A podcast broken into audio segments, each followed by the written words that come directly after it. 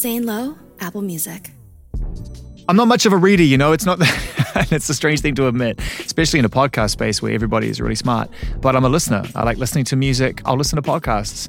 I'll listen to my friends, but reading is not something I've ever necessarily had the patience to do in great amounts. You know, if I sit down with a book and I try to really focus on it for a long period of time, I get restless. I start thinking about what I could be doing with my ears, with my hands. So it's just not something I've ever really applied myself to. I say that to say I got sent a book, a brand new copy of Brandi Carlile's brilliant autobiography, which is called Broken Horses. And I, I wanted to read her, at least get my head around the story, because we had this conversation that was coming up and, and I wanted to know more about her than just through the songs. Started reading it, like two and a half days, done, gone. Like, it was like a hamburger at the end of a long night. I literally just looked at it and it was gone. It was red. It's such an incredibly compelling read, beyond whether or not, you know, you're fascinated by her or you even really know her music. Her story is incredible, and uh, what a unique life. Which brings us to this conversation, which focuses on her brand new album, In These Silent Days, which is start to finish stunning and uh, really is a reflection of the times that we live in, but done in a way that's so Brandi Carlile. The writing, the imagery, the metaphors, they're all so beautiful and, and visual that often you don't realize that you're actually absorbing and learning things from her perspective until a few listens in and you start picking up the nuances of the language. She's one of the best doing it. And an incredibly nice human being who invited myself and my friends out to her property. We hung out in this beautiful clearing in the middle of this forest surrounded by trees that seemed to go up to the heavens. And it was a beautiful evening. She made a fire. We sat around it and we just talked about life. And if that doesn't draw you in, then psh, I'm done. Enjoy this conversation with Brandi Carlile right here on the interview series.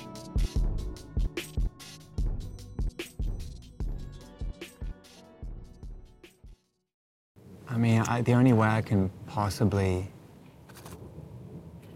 try to describe this place right now is just by simply saying congratulations. Thanks.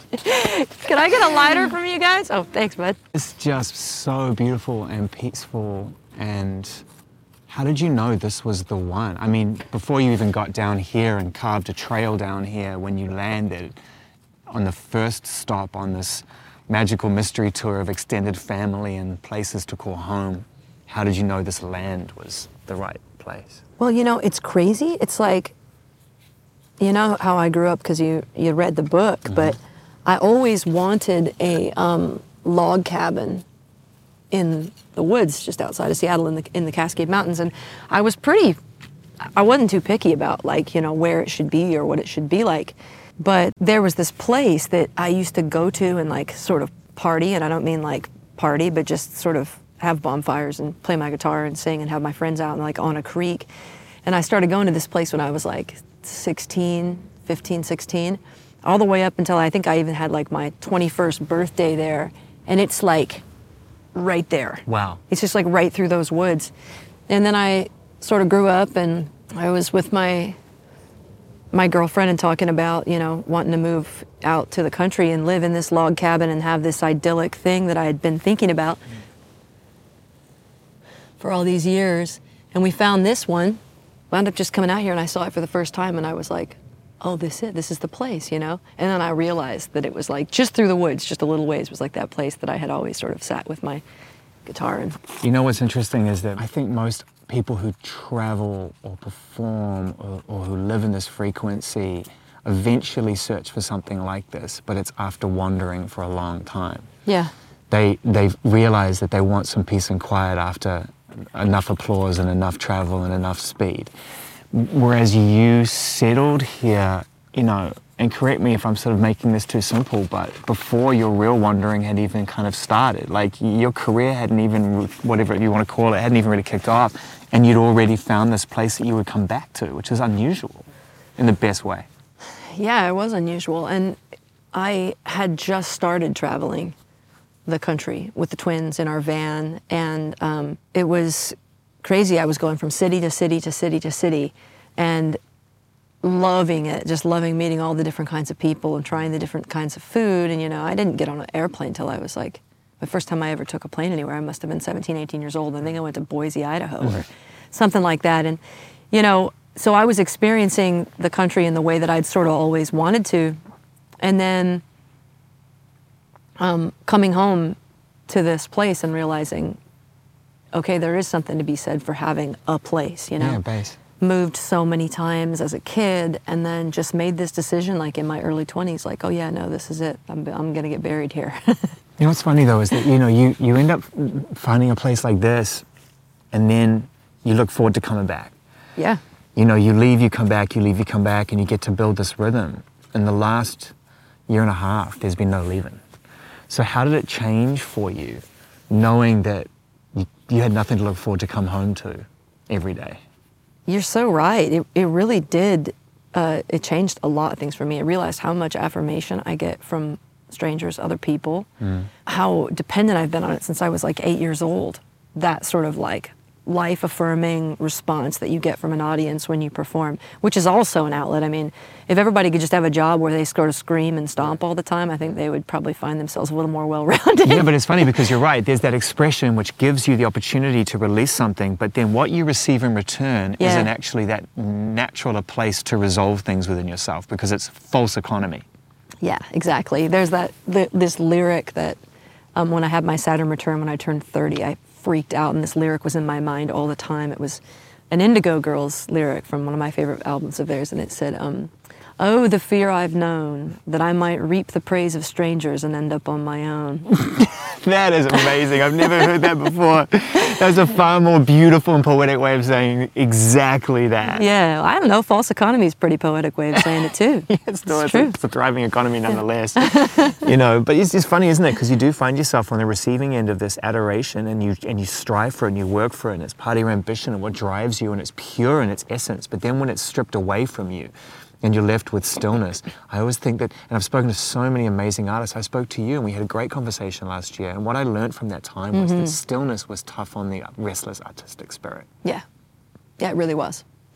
It was tough on it. And you had to kind of put intention into anything that you did, you know, like I couldn't perform. So, you know, I built a deck or worked on the trails out here or um, consulted with other artists on strategizing around their careers and their and their plans. I wrote songs, I wrote a book. Yeah. Um, but I needed that same amount of output, just needed to happen. I don't know what would have happened if I had sort of dammed it up for whatever reason. Yeah. Um, but I had this place and I had my family, and um, by my family I mean like my friends I play music with. Yeah, yeah. And their families. Yeah. And this amazing, as you as you beautifully put it before, this chosen family. Mm-hmm. But I feel like it chose you. And this is the thing that's so fascinating about reading your book and and really, I guess, beginning this conversation in earnest at the final chapter, which is really where the, the, the future starts to unveil itself, both bold and scary, bright, beautiful and, and challenging, is you have, your life is so connected to time. Mm-hmm. Or, hang on, timing. You and timing is a crazy thing. Yeah, I, th- I think you're right. That has hit me today for various reasons too. But you're right, it totally is. It's, it's. I think everything that's happened to me that's worked in my life is down to it. And it hasn't been when I wanted it to happen. It's yeah. been when, to, when it was meant to happen. Yeah. Yeah. Those moments of manifestation that seem to occur. Something as simple as David showing up when you find out that, you know, you're, you're, you're pregnant again for the second time. Yeah, that was weird. It's an essential part of it. So weird, but there's a lot of weirdness like that. Do you, how do you share that? How do you explain it to your kids when they're old enough to understand? Do you call it faith? Do you call it manifestation of human energy and the willing and the and the and willing something beautiful to happen? Is it a bit of both? Like, or do you prefer to keep it unexplained? I mean, I call it faith. You know, mm. that's the way that I sort of navigate mysticism. But there are so many moments of synchronicity like that that I like to point out to them. Like, I think that's a sign. I think that's a sign that the mystical is here. Yeah. I think that's a sign. I think the veil's being lifted here. Yeah. You know, and I try to point it out to them to just to remind them that the dimension that we understand is is uh, is so much more narrow than the one that surrounds us, and that every once in a while we get these little shards of light, these little glimmers of, of the mystical, of the beyond, of the cosmos. And, you know, there's no shame, especially now that I'm forty years old and I'm not afraid of looking like a, you know, a wooey old lesbian. There's really no shame in just being like, I think that might be mysticism. Say it, speak it, yeah. shout it from the rooftops. I fully believe it. I love it. I don't know how it happens. It's definitely, I benefited from it. I've witnessed yeah. it myself, and it's a really beautiful thing to experience. Yeah. Even the tough ones, you realize looking back on them. Oh, yeah. And it's the tiny things. It's not the big things, you know. It's just these little things that happen in the day, in your day, the details. But you're dialed in, though. Like, there's something... Do you believe in guardian angels? Do you believe in... in... I do. Yeah. Like, yeah, big time. Yeah. I do. In fact, I joke about it because everything's dark humor to me or whatever, but like, God, it's like when you have little kids and you probably, you have boys, so mm-hmm. you're going to have experienced this a hundred times more than I have. It's like when you have little kids and and the shit goes down and they go to, you know, they go running out of their bedrooms and they come this close to like knocking a butcher knife off the counter and landing on it or hitting their head on something sharp, and you know it was about to be an emergency room trip. I always just go, baby angels. There's just something around like little kids. They're always just like one very small step away from like total catastrophe. And I sometimes do sense a guardianship, you know, but then sometimes it's not there and, and, and bad stuff does happen. But I, I think the baby angels thing has has made itself pretty clear to me. I stopped baby proofing with the second one. You did? Yeah. I was like, well, the angels are going to keep her away from the fire. You know, you've you've got light in your eyes right now, and, and a real it's it's a very peaceful being here, and you seem very happy. And we're going to talk about this beautiful album that's helped you get there. But I guess it wasn't always like that for the last year and a half, because there's also a lot of really deep self-realization going on on this record. Some really honest conversations with yourself. Mm-hmm. Anybody that has the time or the tenacity or, or any sort of a hankering for self-exploration at all that could sit down and sort of write their story, like to kind of chronologically sort of view your life from beginning to end, starting from an early event and trying to smell things and taste things and, and remember fragments of of the of your experience, and like it's kind of a mining of yourself that you do. I try not to self-indulge, you know, to the point of ridiculousness, but writing that book gave me this really linear understanding of like, oh, here's how I, I started and here's how I am, and these are the things in between that made it so.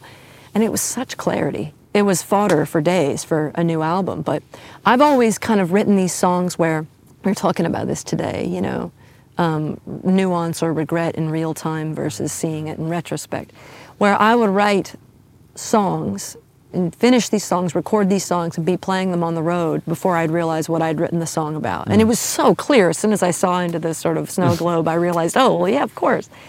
But this was the first time, I think, because I'd written the book that I was, I knew what I was writing the songs about while I was writing them. And so I had so much more to pull from, so much more sensory material than this kind of abstract half-truth. Well, I think you set that up in the, in the final chapter.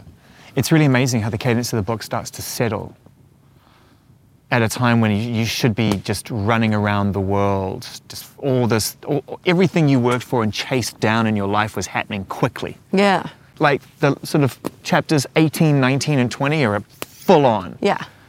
You know, everything before that was just a really full, brilliant personal life.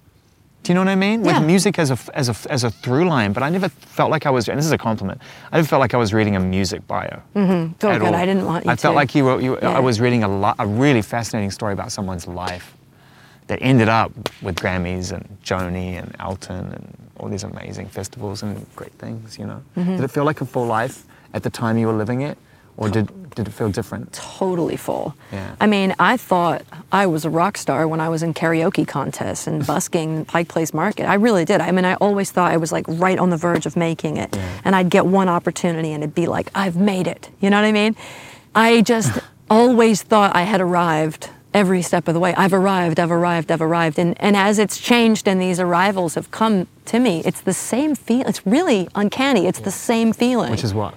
As being twenty-one and getting a record deal. It's wow. this uh, these arrivals, these constant arrivals. Which protects you from disappointment to some degree, because it's really, if you're living in the moment, like yeah. this is as good as, as, the, as the previous one or the one before that. Yeah, I've I just always been so satisfied by it, by it all, you know, and like, only when I reach a milestone did I realize that I hadn't reached the milestone until that point. Like it was the Grammys, I didn't even know when they were yeah. or how to submit, you know, and the first time I saw that, that first nomination, I was just like, I was like, oh, I think this means that like, I'm like hugely famous or something. Like this is, I have made it. Like I have a Grammy nomination, what the hell? And it just felt really good to me the whole time. And I had my brother, the twins with me, yeah. and I had my family, and um, I was like just building a life for myself and for us. And and look, it's like, dude, my my voice and my music has given me everything good that I have, from yeah. my wife to my kids to my faith, you know, to my boat. That. I often say that too. I always say music gave me everything. Like yeah. everyone I've ever met who I love and everything I ever have is because I just fell in love with music. Yeah, yeah. I'm going to ask you a question um, because you mentioned the twins and your wife and this beautiful, wonderful forest of family that you have around you. And I was reading your book and I and I, I thought, I've got to ask her that. Have you ever truly been on your own for a period of time? No. I mean, it was interesting to me that I feel like you've always been, in, there's always been love in proximity. Yeah, it's true. I've, I've never been um, forced to be alone, and I've certainly never made the decision to be alone. And I do feel a little bit, you know, now that there's just kind of a narrative about evolution and sort of self-growth and mm. self-care that everybody seems to be privy to, I do feel inadequate, that I um, am not capable of it, or I feel that I'm How not do you capable know, of it. Yeah, I don't know, but I just know that I don't want to know. Yeah, you know what I mean. Yeah. And so it's like I have never been alone in love relationships or family or even like I could probably count the nights I've spent here alone on one hand, and I didn't like them. Yeah, and it was just because all the people I called to come spend the night with me wouldn't come. yeah. You know. Yeah. It's not something that I do very well. I may do. I may have to learn it eventually. The touring thing is funny though, right? That's a, at times, I'd imagine, a challenging byproduct of what you love to do. Um, you, have your, you have your family with you on the bus, but there must have been times when you were in hotels on your own and spending time on your own. I mean, I struggle with it. I mean, I think anybody does. I hate being in hotels on my own. I can't stand it. It's, it's the a, worst it's place. A box. Those spaces, they're not good. No. Especially now that we have these phones, you know. Yeah. Because we'll sort of like. Yeah. The vicariously. Go down these yeah, rabbit holes yeah, yeah, of dysfunctional yeah, thought yeah, processes. Yeah, and stuff for sure. Like that. It's yeah. feeding you with this bad shit. What do you do in those moments when you, even with all your family around you? I guess the question is more: do you have moments when you get lost in your own thought, even though you have family around you? When you struggle to process things even with the support and love of others? Absolutely, yeah. There are many moments where I go into my own head and get into really familiar yeah. thought patterns for me now, because I'm at an age where I know where they are, what they are now, and they don't um, do as much damage because I kind of know how to stop them, you know, yeah. but they'll be in, you know, really thinking I'm, I'm alone, or that other people can't handle the things I'm dealing with, or that, you know, people in my life that are really capable are somehow suddenly not capable, mm. and I can't delegate um, things that I'm overwhelmed about to the people that I wish I could lean on, and all these things are made up because of course you can lean on them, and of course you can delegate, and of course everybody wants to, to support you, but I can get pretty superior in my thinking about work ethic and workaholism and stuff like that. I mean, there's some amazing moments in the book where that superiority has, has tested relationships with some of the most, at least on paper, superior figures in the music business. You know, this ongoing relationship with Rick just fascinates me because... With Rick Rubin? Yeah, because he's a friend as well, and I love him to bits. And, me too. And, but man, you know, Rick is like this guy who sort of sits and, you know, and meditates through life, but then if you get him on the on, on the subject that really matters, he becomes like East Coast punk rock Rick real fast. Yeah. Yeah, animated and everything. Animated and everything. Yeah, Up yeah. And like, f*** that, and that's f***ing bullshit, and the whole, like, that Def Jam Rick just comes flying out again, which I love so to see. So good. I don't want to zero in on, on the minutiae of the book too much, and, and I want to talk about the album almost immediately, but I have to ask you what it feels like when you're in a situation with someone who you know you have an opportunity to work with like that, mm-hmm. who's going to better your career and help you, who wants to help you. Yes. But you know... in your heart that you disagree fundamentally with what they want to do, and that you've, you're locking horns at that point?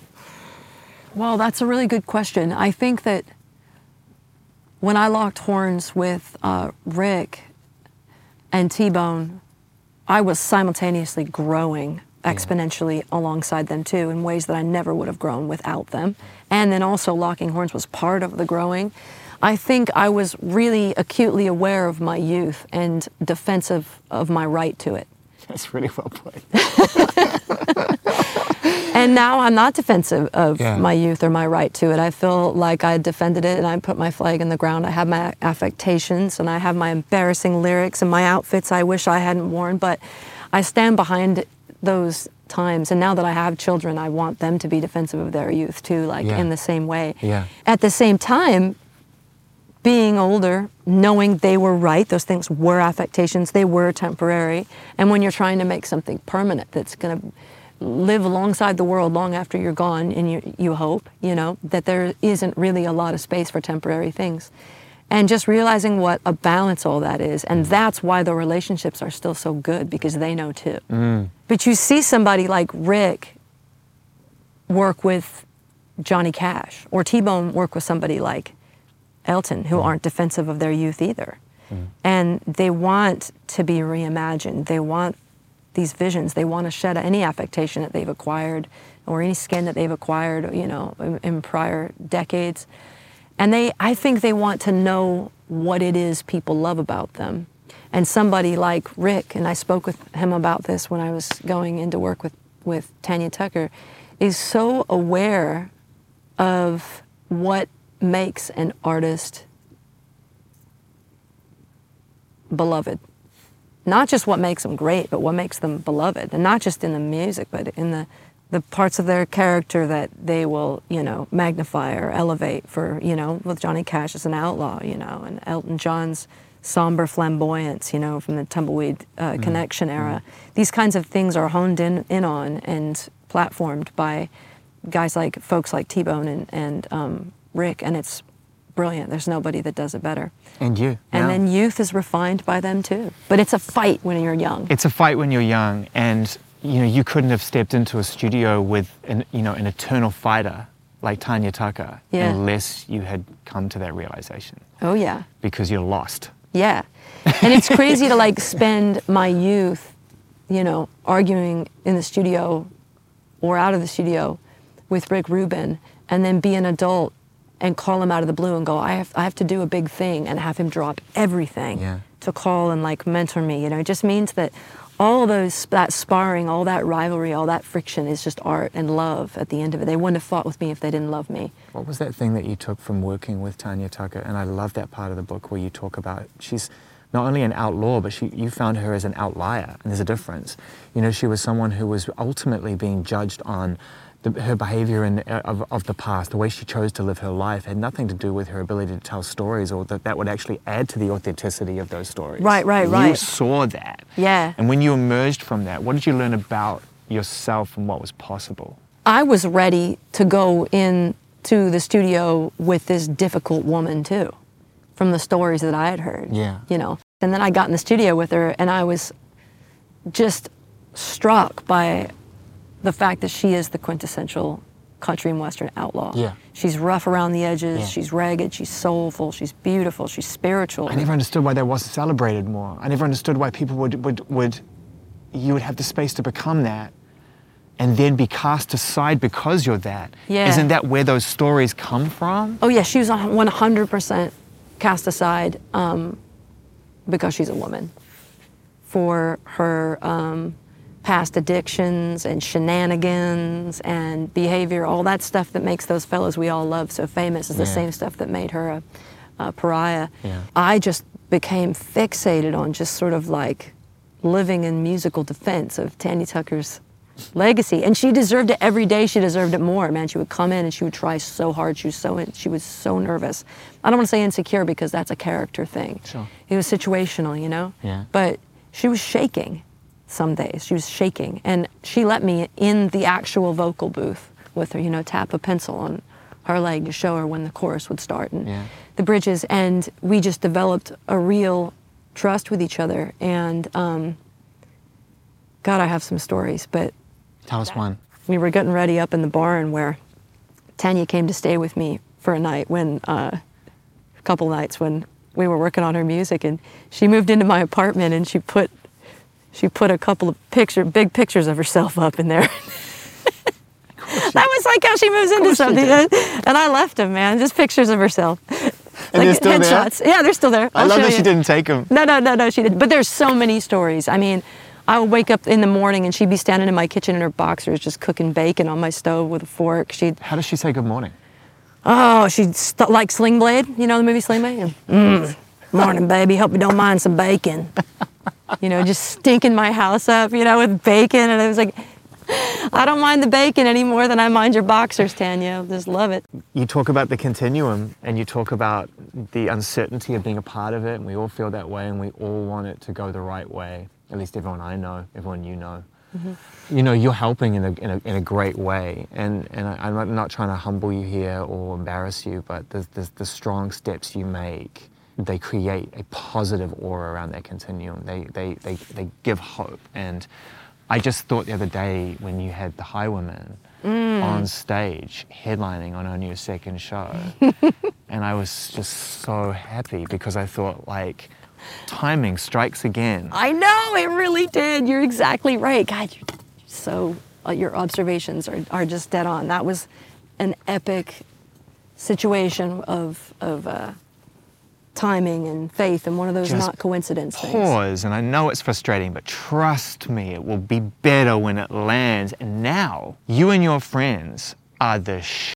Like, you could headline anywhere now. So you did it.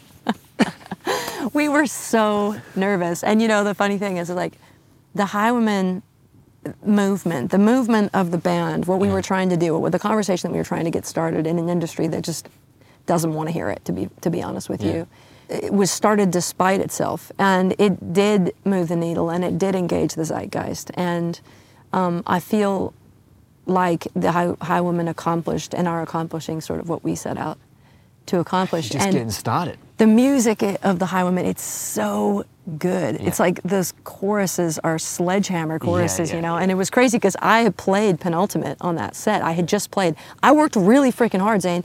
I sang Rocket Man. I sang Woodstock. I had an electric guitar. I was like jumping off the drum riser and whipping my head around. I was doing anything I could yeah. to like be a presence for that audience. And they were great. Like they, they really gave it to us or whatever. But then the Highwomen came out and smashed my set.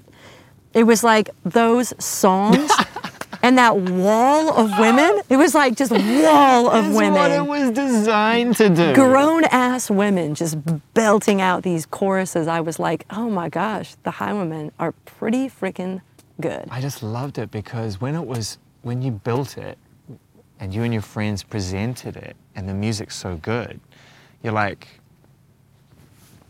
catch it. Can catch up. Like, this is amazing. And then when it landed the way it did at yeah. that show and everyone's like, holy shit, the new headliners arrived. I was like, that's how you do it.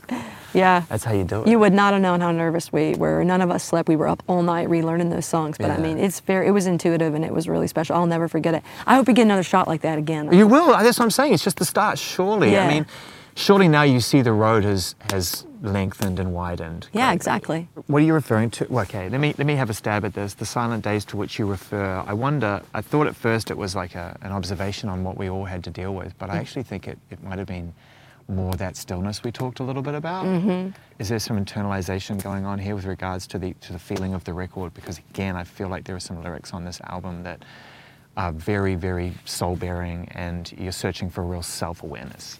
Yeah, it's me sort of saying with the album, this is what I did in these silent days. Mm. And also, what did you do in these silent days? Like, I always want to engage the listener in a question instead of an answer. And that's why it's just in these silent days, you know, it's a question like, mm. what did you learn? What did you make of yourself? What did you lose? What, you know, what happened to you in this time? And it's a bookmark. I want to invite people into reflecting on this time because it's such a pivotal time in human history and yeah. a real spiritual up- upheaval for so many people in really positive and really negative, complicated ways. But mm.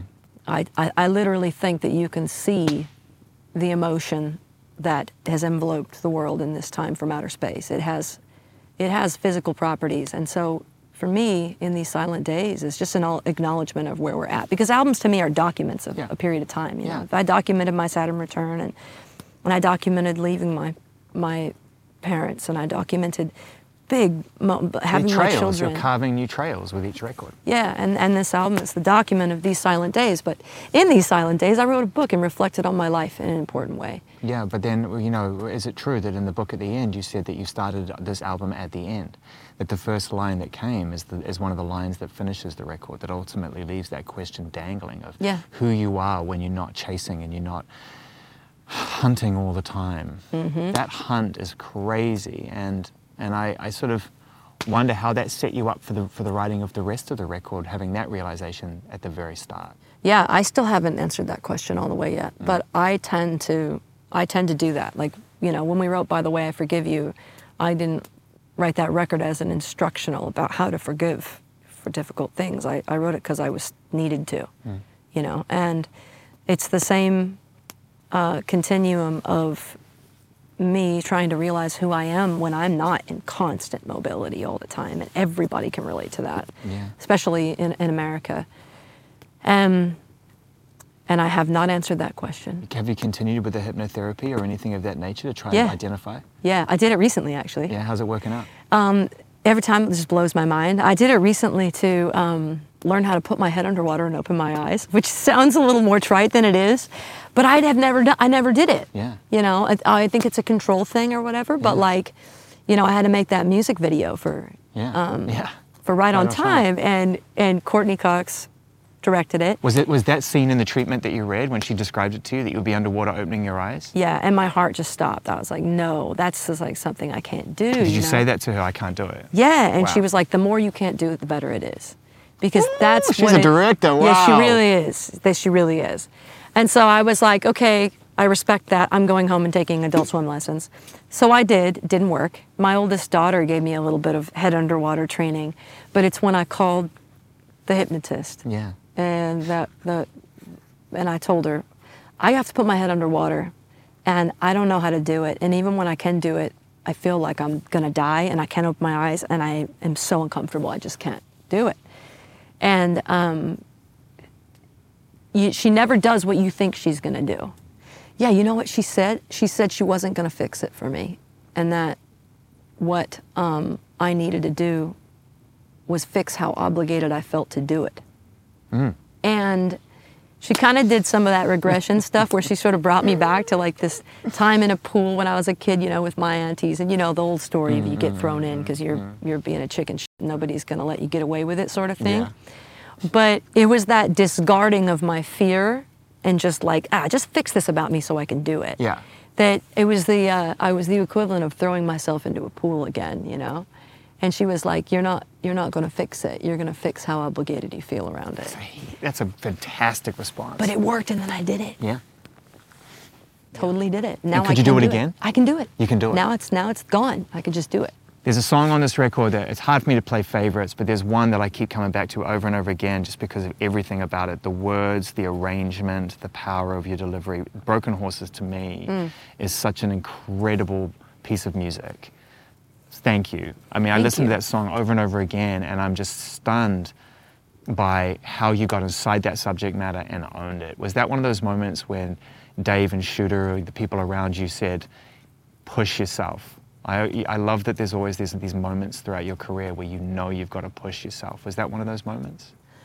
Yeah, and I really kind of knew that on my own this time. That was the joy Beautiful. of coming back to Dave and Shooter on R C A after By the Way, I Forgive You. Is By the Way, I Forgive You ended on The Joke. Yeah. And I kind of felt like I just got somewhere, and then yeah. it was over. Yeah. And so I knew, I was like, all right, note to self. You learned that lesson yourself. You're coming back yeah. here again, and you're going to start at The Joke and yeah. then go out of the stratosphere. Yeah. You know, dramatically, emotionally, that you know, note musically. At the end, on the final chorus that you reach, where your voice completely breaks. Yeah, yeah. I learned that from the Soundgarden stuff. I was going to say this song reminds yeah. me so much of Soundgarden, and if I may be so bold, even some of the imagery of the lyrics, man, it's a limerick, you know, it's tears of the feeble, hands of the slave, oh. mouths of the slaves, uh, skin of the mothers, mouths of the babes. I mean, I'm messing that up. Dude. You know, buildings that tower belong to the sky when it all comes crashing down. Don't Visceral. ask me why. Yeah. Right? Let me dance around the apocalypse. Ugh. Let me dance around it, the inevitability of it, yeah. and paint pictures out of it while it's happening. I always imagine Chris, rest his soul, mm. painting pictures yeah. while it's going. Yeah, well, he certainly painted pictures in our minds forever and ever and ever. to the point where it does, it, as an interpreter, something does happen to you when you sing his songs. Yeah. When you sing those lyrics and you stand up there with that band, you don't come back down from that. I, I was never going to go in and make another record after after um, singing Black Hole Sun and Searching With My Good Eye Closed. Yeah, yeah. The same way again. I was always going to have some Soundgarden in there. And so Broken Horses is probably the most blatant. Well, even the breakdown, the, the way that you take it down dynamically and you build it back up. And it's yeah. just so loving. It's so it's such Searching a loving With My Good Eye Closed. Oh, yeah. But also it's like, and I knew I could go there because lyrically Broken Horses was, the reason I named it after the book is that the book just unlocked so many emotions for me and gave me so much perspective and, and, and allowed me to not feel shame about the things I was feeling. That with Broken Horses, I was realized after some reflection, I had some really righteous anger mm. about the way that I've come up in this world as a queer person and the ways that that's affected my marriage and my family and my faith. Mm. And um, I wanted to scream about it a little bit. And Broken Horses is just me sort of screaming about it. Like, hey, I'm really happy, but it wasn't fair. And I want to close some doors. Yeah, just because I made it through doesn't mean I'm not yeah. going to kick down some more doors for everybody else. Yeah. That's what that song is. It's just it's a colossal big fuck you in the best possible way. I know, I don't sing that song. I spit that you song. You do, and at I the end, that, that chorus at the end is just, I don't know, it's like a physical reaction. Like it makes you want to like punch harder or run faster or do something. It's crazy. You got a bit of that on this record, you know. Sinner, Saints and Fools? Yeah. Yeah. That's the song buddy to, bro- to Broken Horses, yeah. No sh- Because talk about like a realization that this, through this loyal relationship you have with your faith, that with age and wisdom and experience, you realize that certain parameters within which that faith exists are fundamentally wrong. Yes.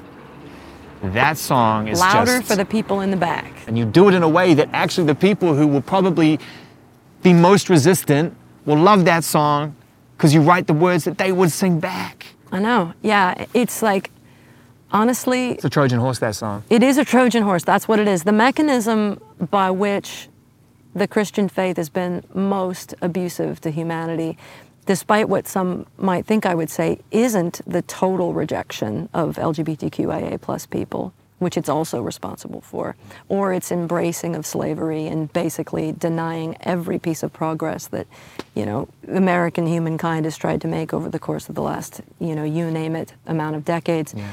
It would be its rejection and marginalization of displaced people, refugees, that's exactly asylum what it's, seekers. It's exactly, and by the way, congratulations, that's exactly what comes across in the song. Yeah, that's how I feel with the work that I've been um, privileged to do with uh, children in conflict yeah. and war child. Yeah. I've learned a lifetime's worth of compassion and empathy for people who become displaced through absolute desperation and then come up against a wall of faith rejection that is so, so hard for me to get my head around. And it felt really good to sing those lyrics. And um, I don't know if it's helping anybody, but it helps me sleep at night. How does it help you become a better Christian? Sometimes it's easier to learn what not to do than what to do. It's less ambiguous.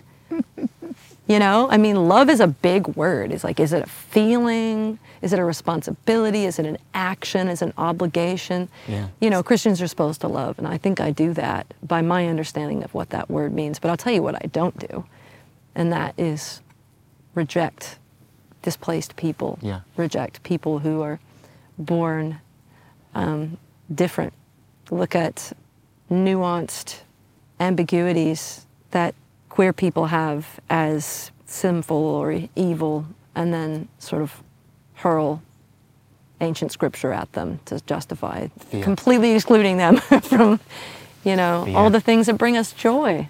Well, because fear is the enemy of that. Yeah. And that's the saddest thing about it. And I think that's one of the things I'm realizing now as I get older and I'm raising up, trying to help raise our kids. Yeah. Is just trying to sort of charter a path through fear. Help them charter a path through fear. Because it's, you realize with some perspective, it's everywhere. Everywhere mm-hmm. you look is the opportunity to be fearful of something, scared of something. Yeah, it's true. Yeah, and that's why sometimes I wonder about sort of rejecting some of those templated faith-based words like Christian, like, do we need that? It means other things than mm. we hoped that it would wind up meaning. Well, you know, we've, I don't know if we've ever talked about this, but in your early records, I, I hear this, this kind of phrasing and this dynamic um, dedication that I, that, that, that I love about Jeff Buckley. Mm. And um, I'm a huge Jeff Buckley fan, mm. and that was how he came up, was at Chennai and at these cafes, and he would ha- telling people to shut up was never going to work, so mm-hmm. you'd have to work out how to go soft and high and create dynamic range to get people's attention, and he said you just learn how to do it like a seesaw. Yep, that's all it was. It's just like, that was what made him so great, is like, I never saw him live, because I was really too young to be able to get out and see him when he was accessible. Yeah, yeah. But he was extraordinarily loud, like a horn, yeah. and then he would go to a whisper. Yeah. And sometimes that's the only thing to make drunks shut up, yeah. is like, what happened? Something changed in the environment. Oh, that guy got really quiet all of a sudden. You remind me of him vocally, definitely at times. I don't hope that's a compliment. Very influenced by him, and it's a huge compliment, but yeah. very, very influenced by him. Yeah. And especially during that time, you're right, that first album, I was just talking about this earlier, I was listening to a lot of guys, Jeff Buckley, Muse, the band Muse. Matt. I had just seen them at Numo's, a club in Seattle with like four hundred people. Is that where you bought your Muse t-shirt from? And that's where I bought the Muse t-shirt from. Yeah. And and then obviously Radiohead and yeah. Joshua Tree by U two. Those those were like really my full influences at the time. And then Patsy Cline. Yeah.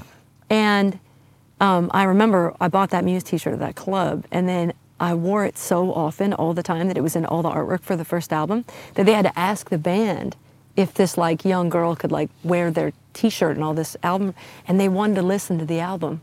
They said, well, let's li- let us listen. And then they came back and they said yes. And I... Perfect. Again, I had arrived. I had arrived. In That's my perfect. mind, that and was it. And you want them to say yes. Otherwise, yeah, it's as like, as it get. you need them to say yes. Then they really do sit there as like true artists who want to, you know. Yeah. It's a beautiful thing. You were choosing really strong, vulnerable male vocalists amongst your...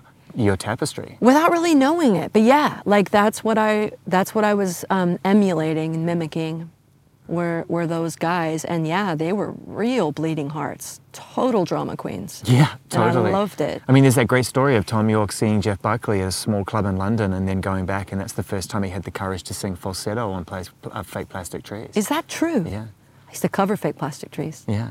Yeah, he went and sang one version of Fake Plastic Trees, I think, after seeing Jeff Buckley live, falsetto, and then I realized, I guess, he'd reached an emotional place he never reached before, and then legend has it, burst into tears. How cool of him to credit that, too. Mm. You know what I mean? Mm. Instead of being like, I've had an artistic revelation on my own, to be like, well, actually, I went and saw Jeff Buckley, and now I'm not afraid to sing like this. I mean, you can get told all day long that you've done a great performance, but when you look out in that crowd and you yeah. see tears, yeah. first of all, it's so hard not to burst into them yourself. Yeah.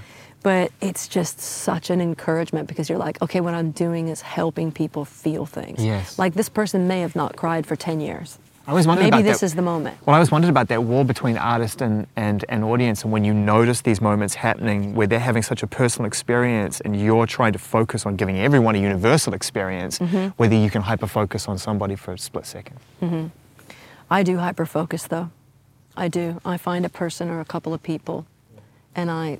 I focus on them, especially if I'm singing lyrics that feel pertinent to a person I've been catching out of the corner of my eye. Yeah, yeah, yeah. You know, I'll, I'm singing The Joke, and I'll always look for that queer boy in the audience that I picture tugging on his shirt, and I'll just lock eyes with him. And, you know, That's I don't know what people go through, but I do want to just connect to people, which is, I think, why I even do music. You pray that you're going to be a vessel for something like that. I mean, d- d- does that song seem surreal to you in a way, because it happened so fast at a time when you probably didn't even think you needed it on the record? And it's just not funny how things like that happen. And that yeah. song is a classic. It's a copyright, like a big time copyright. Um, yeah, it does. And it's like, it's that song, you know, and the stories like that too, where I don't know how artists get tired of like singing their, their pivotal song, you know, because I it's like a countdown to those songs on the set list for me in the show. I just can't wait to get to them. But I know what I know what The Joke does for my heart when I sing it, so I can only imagine what it would do for somebody that doesn't sing it every night. Yeah. What's been the most surreal moment on stage when you've stared out there and seen somebody that you admire? Was it the Blue performance? Oh God, that was the most surreal performance. That was by far the most surreal performance. It it was so scary. I had bit off so much more than I could chew when I decided to do the Blue performance, and then when I found out Joni was coming, yeah. and I thought Joni was much more scary than she was at the time. You yeah. know, I thought that um, she wouldn't like me or wouldn't like what I do. And, and well, you um, sort of invited yourself into a life, which I love. Yeah. You totally invited did. yourself to the wedding. You were yeah. like, hey, there's a spare seat at the table by the randoms, by the by the catering. Can I sit there? You totally did. And it's it's the most... yeah. It gives all of us you're hope. You're so intuitive. Like, you know this without me telling you. But yes, you're right. You're absolutely right. Yeah. It gives us all hope, because there are times we all want to do that. And then mm-hmm. you're like, oh, no, I do, do not. It. Do it. Do it. You know, the worst they can say is no. And then if you're if your heart's in the right place, if your spirit is genuine and yeah. you really just want to to spread joy and, and um, you know, bring happiness, then it's their loss if they don't let you in. We have to stop putting our artists on such a pedestal. We think they're unattainable. They're just human beings. They want to be touched, right? Yeah, it's true. You wrote a beautiful song which pertains to this entire atmosphere, right? Mm-hmm. Um, you and me upon the rock. You and me on the rock, you yeah. You and me on the rock. And um, it, it has a very familiar opening, which which is in tribute to Joni, I feel. Mm-hmm. and and I, Hugely I, in tribute to Joni. Yeah. yeah. I, I wonder how you sort of landed on that, if she's heard it, if so, what she thinks of it. You're going to love this. Go. Okay, so Blue was formative for me. Like well, not that, originally. Not originally, no. Um, Let's not retell the story entirely. But my obsession made up for lost yes, time. Yes. And... But what I mean when I say Blue is me singing Blue was yeah. formative. Like yeah. once you learn that, you don't unlearn it. It was going to affect the way I wrote everything on this album. Mm. It was going to affect the way I wrote every song. It was going to come out of me. And I didn't want to write a carbon copy of Blue. I'm forty years old and I, I can't take this turn in my career where I emulate Joni Mitchell. Yeah.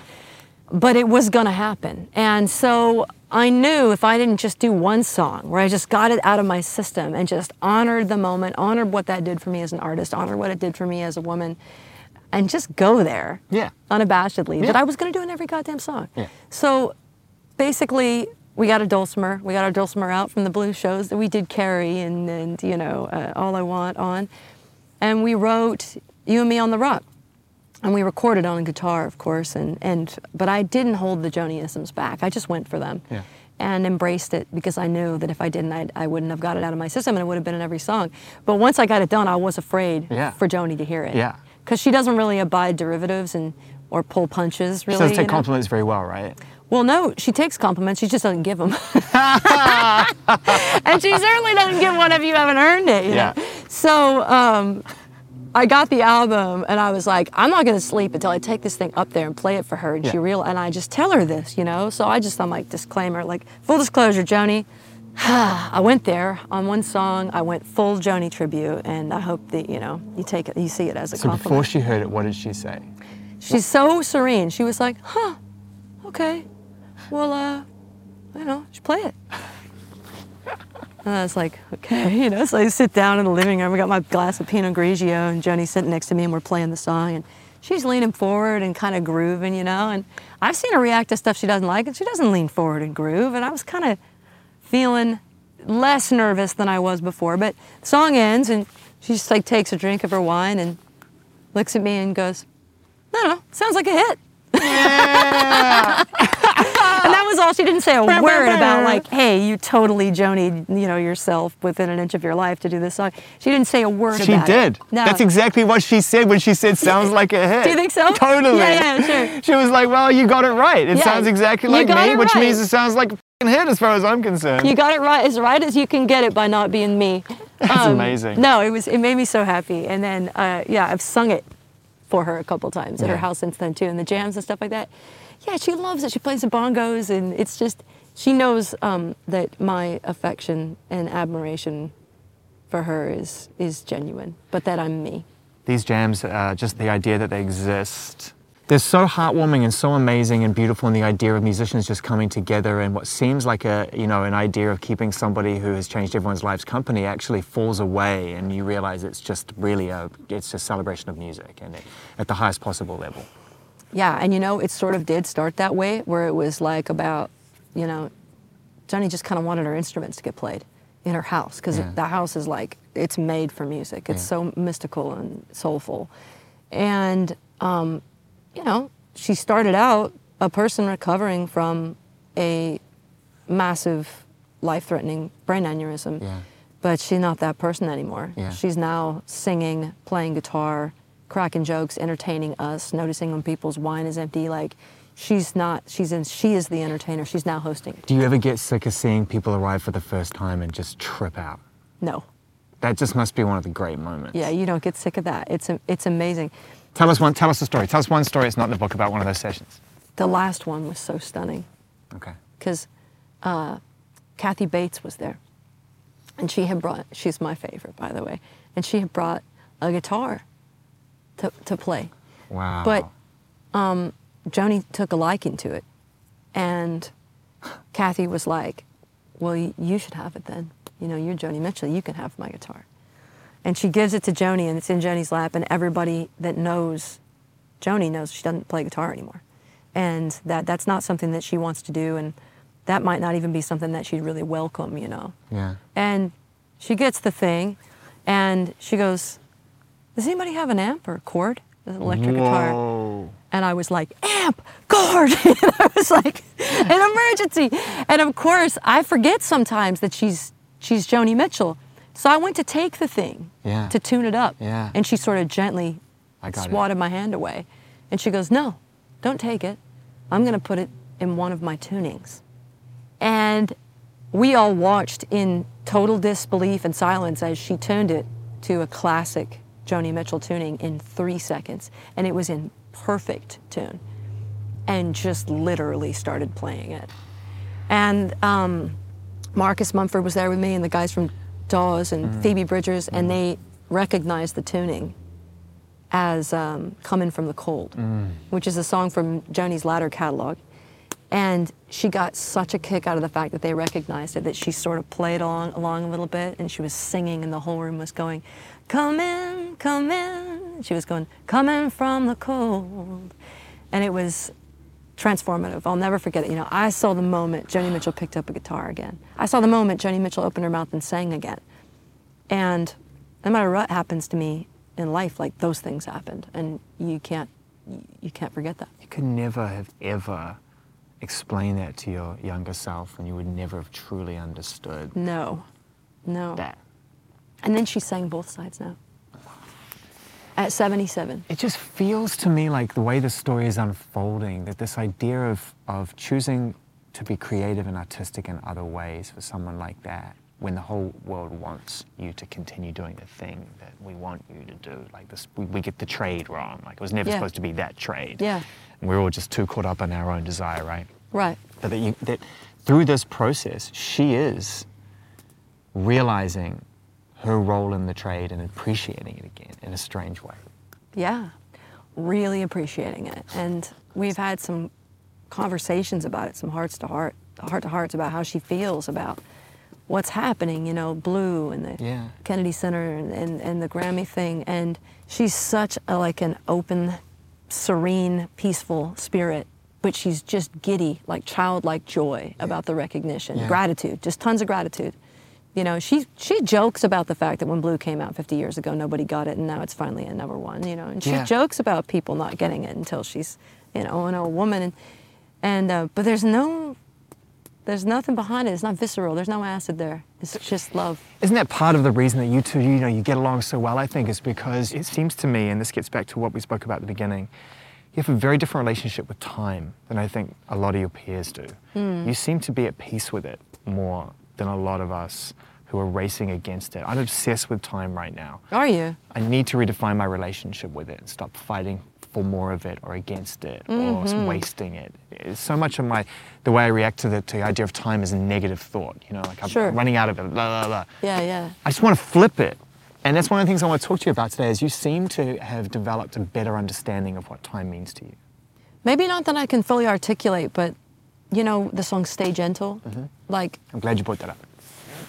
It's about that. It's about how I noticed when when the kids were born, they were so gentle, yeah. like in their approach, not to things or with their hands, but in their understanding of time yeah. and whether or not it's an enemy. Yeah. And in their understanding of um, what it means to be naive or have someone think that because you don't know the answer to something that, that you're stupid. The innocence, the the negative connotation that befalls innocence at, at a certain age falls away again in the latter part of your life. Yeah. And so I've seen this happen with children, And I don't know the age, but there's an age where innocence becomes stupid. And then innocence becomes wise again yeah. after this little stint. And I wonder why we have to go through it if we could maybe just stay gentle the whole time. The whole you time. Know? It's hard for me not to race to the end of my life because I have such reverence for my elders and the founders and the way pavers of the things that I love, you know, from faith to music. And I guess I don't see it as an enemy. Like, I've always kind of wanted wrinkles, and I I was sort of excited when I saw my first gray hair. And I think I just always felt, I'm not one of those people that thinks I'm an old soul or that I'm evolved in some way, but I always wanted to be older than I was. Maybe I wanted to escape poverty quicker. You know, maybe I wanted to, um, to have a life-affirming relationship instead of worrying about being queer or, or being, you know, in sin before I could even experience the good parts of that. Those observations um, relate to the idea, I think, from a distance of just looking to feel safe. Yeah. Yeah, the older, the safer. Right? Yeah. Less things to consider, less decisions to make. Yeah. Being able to just find a space that by default is your own. Yeah. And then You're less right. anxiety that's going to just come at you. Yeah. So I haven't mastered staying in the moment. You know, I'm as afraid of mortality as anybody else, but I do I do tend to get happier as I get older instead of more concerned about how much time I have left on Earth. And it makes you happy that when you come down here and spend time with your family. Yeah. Catherine, the twins, everyone's children, your sister, your brother, everybody that, that, that Kim, everybody. Yeah. It makes you yeah. happy that this is where you'll be in forty years, fifty years, and it, it replaces any restlessness. It, it, it, it, what does it make you feel like knowing that, as I sort of alluded to at the beginning, no matter where you travel or where you wander now, this will always be here for you? Well, I know now, you know. I always wondered what it would feel like if everything went away, if I suddenly couldn't make money anymore, or if nobody was going to come and hear me sing. Yeah.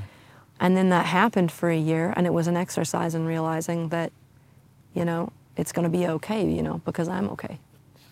And this place is kind of a snow globe for me, like... But I can be inside of it wherever I go if I've got the people with me that are here mm. with me. I can recreate this in Manhattan emotionally if I need to. If you can take this and be safe no matter where you are, because mm-hmm. you know it's here, no one can ever take it away from you ever. Like any of it, the music, the performance, none of it. What are you going to do tonight? What does a night here entail? Well, I'm going to fire up the grill mm-hmm. and... Uh, open up a couple bottles of wine, and I think I'm gonna cook you a steak. Love it. What are we, what are we gonna listen to? What are you listening to? What do you listen to here? Mmm. Well, we could listen to the classics. We could go, we could listen to Joni and Elton if you mm-hmm. want. Mm-hmm. Or we could uh, geek out and listen to my compilation of Yebba tracks. Let's do we that. We were talking about let's, Yebba. Let's do that. Yeah. Abby, wow. She's somebody that we have to continue to not just love, but guide, I think. Do you think? Mm-hmm. I've always thought that for years and years now. Mm-hmm. And um, her authenticity, her unlockedness mm. has been so inspiring to Unbelievable. see. Unbelievable. Yeah, there's so many things that you can see that she could have done along the way to clear certain hurdles or whatever, and the fact that she doesn't do them just mystifies me. And then she comes out of it with all this artistic integrity and this supernatural ability. Like, she might be the best singer, like, in existence. How are you with that? Do you love putting yourself on the spot like that, or do you feel this inclination to somehow just try and reach the note as it's designed? I'm not unlocked, and I'm okay with that. You know, yeah. I love entertaining. I love giving people what they want, yeah.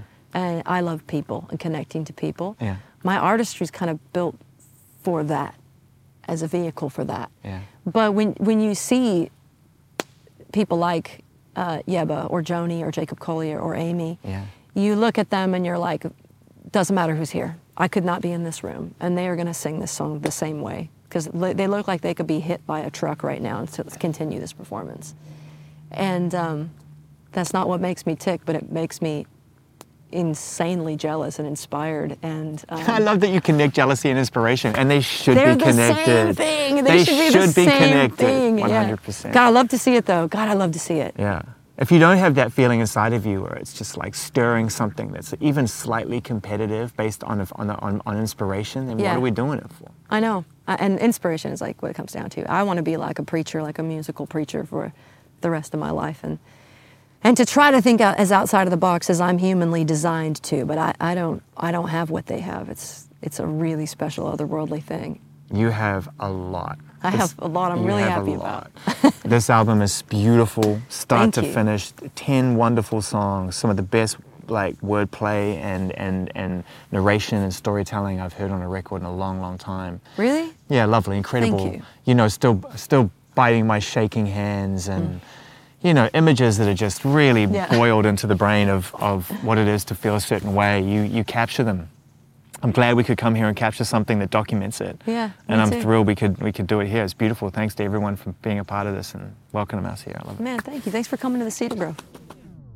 The brilliant Brandi Carlile, the new album In These Silent Days, is so great. Go and listen to it along with all her other amazing records and read her book, Broken Horses, too. It's become strongly recommended by somebody who's read one book in the last ten years, and that was it. All right, this is the interview series. Please add a rating or a comment. I just get involved, be a part of the community, and we'll be back very soon with another brand new conversation. Take care.